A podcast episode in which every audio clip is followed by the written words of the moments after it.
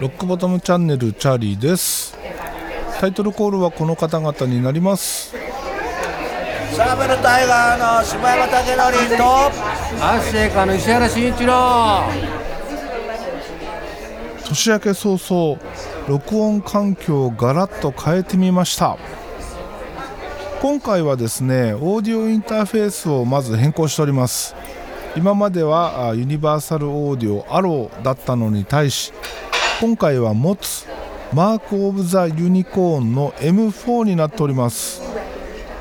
この M シリーズマーク・オブ・ザ・ユニコーンの M シリーズなんですけどもちょうど2年ほど前にですね M2 というのを買いました。でこの時はなんかね全然気に入らなくてすぐ手放しちゃったんですよ。なんですが今回改めて M4 をゲットしました。でその理由なんですけどもユニバーサルオーディオのアローのですねオーディオアウトが実はいまいちなんじゃないかと思えてきてでだんだんねそれが気になってくるとやっぱ他ので試したいというところであんまり高いのもあれだなとそうなってくるとこのモツの M シリーズこれがね、一番いいんじゃないかということでね今回改めて M4 をゲットしました。で M4 のね、えーどういうところに惹かれたのか。まあこれはオフィシャルサイトにも出てるんですけども数十万円クラスのオーディオインターフェースで使用される ESS セブラ32ウルトラダックコンバーターテクノロジーを惜しみなく採用。はい。この文言とですね。ダイナミックレンジが120デシベルあると。いうところで実はアローよりもこっちの方が出力に関してはいいんじゃないかと思えてきてですね。もう一度試してみようと。ダメ元でもう一回試してみようと。いうことでねゲットしました。ただねこの M シリーズに関しては現在巷で、え騒がれているこの半導体不足多分これの影響によるんですけどもほぼ出回っておりません。M2 に関してはずっと入荷待ち状態が続いております。もうね呆れるほど入ってきません。で M4 がね少しずつ入ってきてるんですよ。なので今回は M44 チャンネル仕様の M4 をゲットしました。別にね4チャンネル使うことなんてほぼないわけですよ。ただ今までねずっと2チャンネルのインターフェースを買ってきて時々ねああこれ4チャンにしとけばよかったなって思う時がありました。でそういう時のために4チャンあってもいいかというところと、まあ、これしか手に入らないからしょうがないよねっていうところもあって今回は、4チャン仕様の M4 をチョイスしてると。いうところになります。まあ、この M シリーズ出てからもう数年経つので今更ねこれを評価したところでどうにもならないと思いますけども気になってた出音スピーカーアウトに関して言うとですねこれあくまでユニバーサルオーディオアローとの比較になりますけども以前 M2 で試した時に感じてた時ほど硬い音ではないなと前はね確かもっと硬い音のイメージがあったんですよ。でその時は M2 とあと SSL2 それとアローで比べてます。でちょっと硬いなソニーっぽいなっていうイメージがあったんですよ。なんですけども今回それがねなんかあんまり感じなかったんですよね。逆にアローと比べた時に若干厚みが増したかなと。音の厚みがちょっと増してる感じがあってさらにね大きな音を出した時にアローに対して薄い膜が1枚取れた感じがしました。どうなんだろう？この辺はねもうちょっとあの聞き比べていかないと何とも言えないと思うんですけどとりあえず使い始め第一印象はそんな感じがしました。で音に関しても全然悪くないです、えーあくまで出音ねスピーカーから出てくる音に関しては全然悪くなくてむしろジェネレックとの相性はいいんじゃないかなとさえ思えてきます。まあ、結局ねその出音に関してアローじゃちょっとなっていうところからこれに買い替えたわけですけど、まあ、ぶっちゃけ正解だったかなというところになります。もちろん気に入ったところばっかりじゃないです。これは以前使った時からも思ってたことでやっぱりこの点まだ馴染めないっていうところがあるんですけどユニバーサルオーディオのアローは本体上面に操作系が全て集約されてます。それに対してモツの M シリーズは本体全面に、えー、操作系が集約されてます。でマイクのインプットに関してアローは背面、え、M シリーズは全面になります。これねあの前からこの初めて M2 を買った時にも思ったんですけど操作系が前面マイクの入力端子が前面にあると据え置きとして使うにはものすごい使いにくかったんですよ。ボリュームのつまみ1つ回すにしても面倒くさい。面倒くさいというか回しづらい。そして正面に挿すマイクケーブルが邪魔。入力系は背面にある方が絶対楽なんですよ。ただなんだろういろいろ差し替える人にとっては前面にあった方が楽である。というところでね一長一短というところなんですけど僕の場合はもう据え置きでつなぎっぱなしなのでマイクの入力端子に関しては背面にあった方が使いやすいし机の上がすっきりすると。いう利点があります、まあ、どっちのモデルもヘッドホン端子が前側にあったのでヘッドホンの端子分飛び出しちゃうんでね。結局その辺同じなんですけどできれば全部背面についてる方が個人的には望ましいです。で M44 ちゃん仕様なんですけども正面にある入力端子は2つだけになります。マイク入力2つ。そして背面にあと2つ入力端子があるんですけどもこっちはラインインになります。なのでマイクはさせません、まあ、マイクさせないわけじゃないけど一応ファンタム電源が使えるマイク端子としては正面にある2つだけということになります、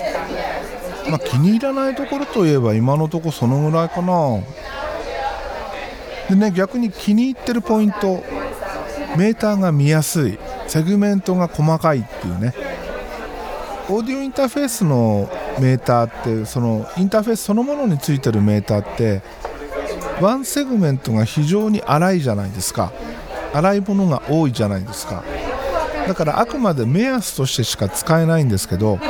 この M シリーズのメーターものすごいね、えー、細かいセグメントで切られてるのでとってもね見やすいです。微妙な動きもねちゃんと追従してくれます。あとはそうだなスピーカーアウトが、えー、2系統あること。それとま、使わないけど MIDI のインアウトがついてるとかね。まあまあいろんなあの多機能っぷりを発揮してます。そしてこのオーディオインターフェースを変えたことによって録音編集アプリも変わっております。今まで使ってきたユニバーサルオーディオのルナ。これに関してはユニバーサルオーディオの対応インターフェースがつながってないと使えないというものになります。なので今回このモツの M シリーズに変えるということはルナも使えなくなるということで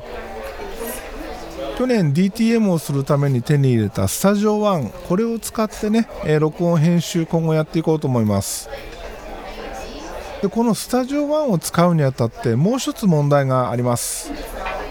それはですねルナで使ってたプラグインユニバーサルオーディオの UAD2 プラグインこれも使えなくなってしまうと。まあね UAD2 プラグインが使えなくなったからといってそんなに今までたくさん使ってたのかって言われると2つしか使っておりません。その2つとはニーブのチャンネルストリップ 88RS っていうチャンネルストリップとあとはコンプレッサー1176を使ってました。でこれが使えなくなるので何か代わりを用意しなきゃいけないなと。いうところでね1つだけプラグインをポチっております。それは Waves のプラグインで去年出た新しいプラグインですね。SSL-EV2 チャンネルっていうねこれは SSL の4000シリーズ 4000E シリーズをモデリングしたチャンネルストリップのプラグインになります。でこのプラグインですね SSL の認定を受けてます。でこれ通常価格3万3000円もしますが、えー、今現在85%オフで4840円で買えます。チャンネルストリップこの値段どうっていうところなんですけど以前使ってたね UAD2 のニーブに関してはセールで買って120ドルぐらいだったのではるかに安いですね。でただこれを使うにあたってですね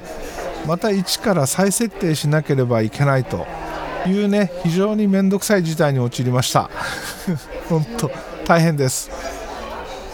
ニーブに関しては僕のいたスタジオがニーブだったので使い方もね、えー、まあ分かるわけですよ。このぐらい動かすとこんな感じになるよねぐらいのなんとなくの感覚は思い出してたんですけど SSL に関しては実機を触ったことがありません。なのでゼロからの再設定と。大げさに言うとそんな感じになります。でなんでね僕はチャンネルストリップを使うかっていうとチャンネルストリップって要はミキシングコンソールの1チャンネル分のモジュールを抜き出した形になってるんで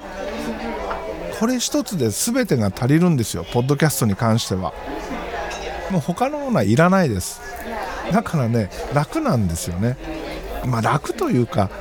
1箇所で全部設定できちゃうのででこっちの方がね使い勝手が個人的にはいいなと。というところでチャンネルストリップを使ってます。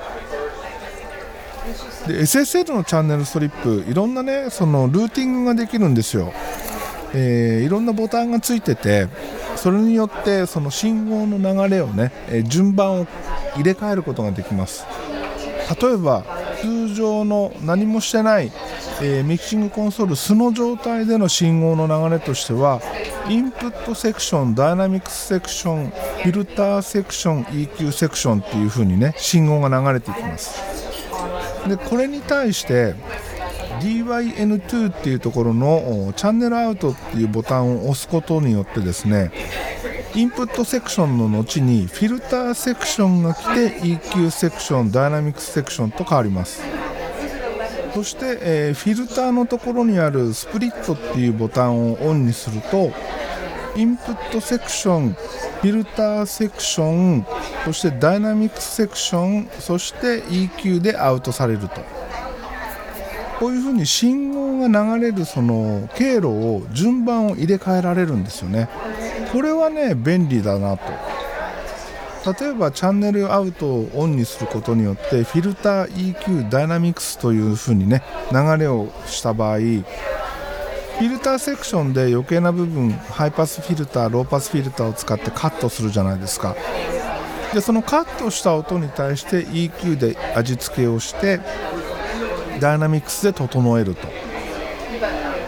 もしくはフィルターのところのスプリットボタンを押すことによってフィルターダイナミクス EQ っていう風にするとフィルターセクションハイパスフィルターローパスフィルターを使って、えー、余分な音を整えた後にダイナミクスセクションで、え、整え直して、え、EQ に送ると。いうようなねいろんなやり方ができます。これ多分 DTM をね、えー、やったことがある人なんかだと理解してもらいやすいと思うんですけどもエフェクターの順番を入れ替えていくということがねできます。今この録音に関しては何も設定せずインプットで、えー、アナログの何ていうのかなモデリングだけかけてます。それ以外のね EQ ダイナミックセクションフィルターに関しては何もせずスルーしてます。で今日この編集の段階でですねこれらのセッティング出しをして次回から掛け取りしようかなと思ってるんですけど多分多分僕の設定からいくとですねスプリットボタンを押してフィルターダイナミックセクション EQ っていう流れにしちゃうかなっていうふうに想像してます。まだ現段階ではね何とも言いませんが多分そういう流れで作っていくだろうなと思います。そして、えー、スタジオ1での何ていうのかな編集の手間これがねどのぐらいかなっていう。以前スタジオ1導入した時にほんの数回ねこれで録音編集までやったんですけどまあ、使い慣れてたこともあってルラの方が早かったんですよ。やりやすかったっていうのもあって。でこれがね今回からいやおなしにスタジオ1を使うしかないっていう状況に追い込まれまして少しでも楽できるようにですねいろいろ試行錯誤していかなきゃなと思っております。